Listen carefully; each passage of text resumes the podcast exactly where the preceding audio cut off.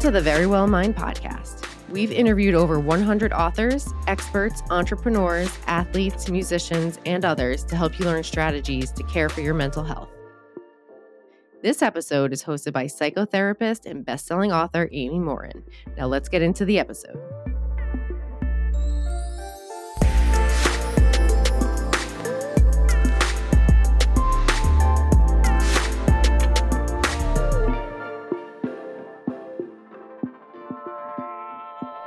You're listening to the Friday Fix. Every Friday, I share a quick mental strength strategy that can help fix the thoughts, feelings, and actions that can hold you back in life. Today, I'm talking about a skill called TIP. It's a strategy that comes from DBT, or dialectical behavior therapy. DBT is most commonly used to treat borderline personality disorder. But DBT skills can actually be useful for anyone who has trouble managing painful emotions or anyone who wants to reduce conflict in relationships. DBT skills can help anyone cope with overwhelming emotions in a healthy way. That's important because intense emotions often bring out the worst in us. When you feel really angry, you might say things that you don't mean. Or when you're really anxious, you might incessantly call someone if they don't reply to your last text message. You might even do some self destructive things when you feel like your emotions are out of control. You might become mean to someone who's kind to you just because you don't feel like you deserve to be treated well. Or you might reach for drugs or alcohol to take the edge off, even though you know those things are likely to create bigger problems for you. So it's important to have healthy coping skills to deal with uncomfortable feelings and to have a variety of tools that you can reach for, including changing your physiology, which is what we're going to talk about today. It's also important to know that often on this podcast, I talk about embracing your feelings and allowing yourself to feel whatever emotion crops up. But there are times when you need to reduce the intensity of an emotion so that you can function. Let's say a loved one has been diagnosed with a serious illness. They invite you to go to their next doctor appointment with them. You feel really anxious and sad. But if you walk into that appointment and you're crying and you aren't able to get through the appointment, you won't do anyone any good. You need to hold it together enough to talk to the doctor and help your loved one make an informed decision about their treatment options. Or let's say you're going through a painful breakup. You can't cry at work all day, every day, even though your heart feels broken. You're probably going to need to set those feelings aside so that you can function and then keep your job. Those are just a few examples of times when you need to be able to set your feelings aside and take productive action, even though you don't really want to. It's times like these that you need skills to reduce the intensity of your emotions. It's also helpful to reduce the intensity of an emotion when you're tempted to make an unhealthy choice. Let's say you feel really lonely and you're thinking about texting an ex who you know isn't good for you. Or you're feeling really stressed out and you're tempted to email your boss to say that you quit your job on an impulse.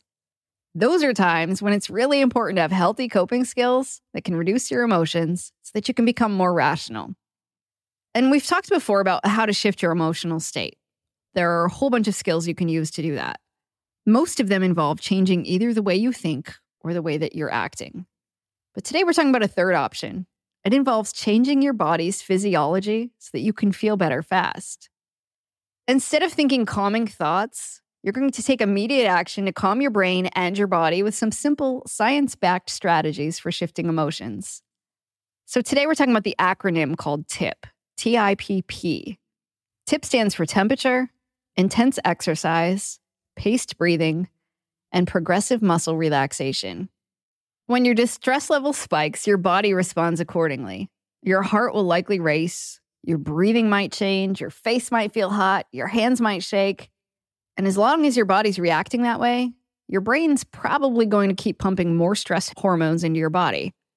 When you feel that way, it's tough to think clearly and you might be more likely to do something unhealthy to get quick relief. That's where TIP comes in.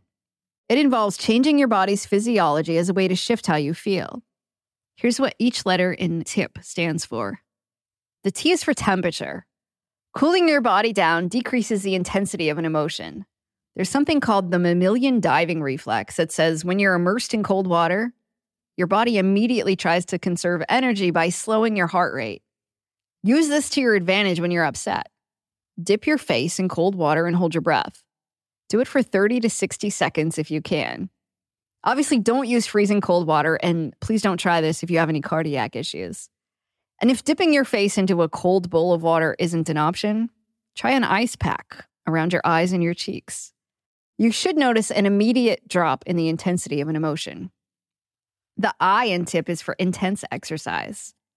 An intense emotion drives us to want to take some kind of immediate action, but often the action we take is impulsive and not helpful. You can put all that energy into good use by exercising. It gets rid of that urge that you need to do something right now. But I don't mean to do a few stretches or take a leisurely stroll. We're talking about intense exercise. When you engage in intense exercise, you expend your energy in a healthy way. And then when you're done, your body's relaxation response kicks in and helps you feel calm. It's helpful to do 20 minutes of exercise if you can. It might involve taking a brisk walk, running fast, or doing jumping jacks to get your heart rate up. Before you engage in intense exercise, though, make sure it's okay with your doctor.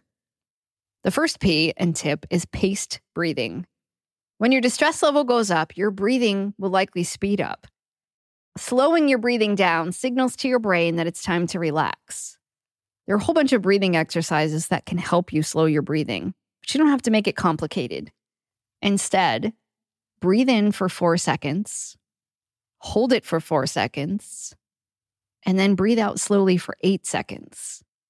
See if you can slow your breath to five or six breaths per minute. Do this exercise for several minutes because it takes a few minutes to really calm your brain and your body. And the second P and tip is progressive muscle relaxation. When you're stressed out, you'll tense your muscles. When your muscles are tense, it signals to your brain that there's even more reason to be stressed. By reducing the tension in your body, you can reduce your distress in your brain. Do this by tensing and relaxing your muscles one muscle group at a time. That can distract you from your racing thoughts while also reducing your body tension. Allow for about 15 minutes to do this exercise. The way that progressive muscle relaxation works is that you discover and release tension throughout your body, one muscle group at a time. You might start with your feet and then work your way up tensing and relaxing one area of your body at a time. So, tense and relax your calf muscles, and your thighs, your stomach, chest, hands, arms, shoulders, and neck.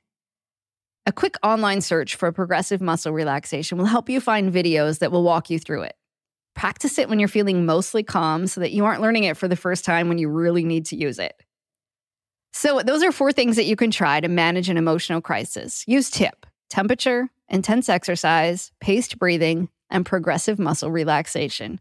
Just pick one of those and give it a try. It's not going to reduce your distress forever. It will slowly start to come back up. And then you can reach for another skill, though, to help you cope. Just keep in mind that you don't want to wait until you're really distressed to try using the strategies for the first time. Practice them when you're doing okay or just slightly distressed so you can become more familiar with them and see how they work for you. Then, when you encounter an emotional crisis, you'll already know what to do. And if you're in a state of crisis and you have thoughts about hurting yourself or someone else, contact your local emergency room or a crisis hotline. And if you want to learn more about DBT and DBT skills like this one, look for a DBT skills group. You can often find them at a local mental health center, or you can often find a group online these days.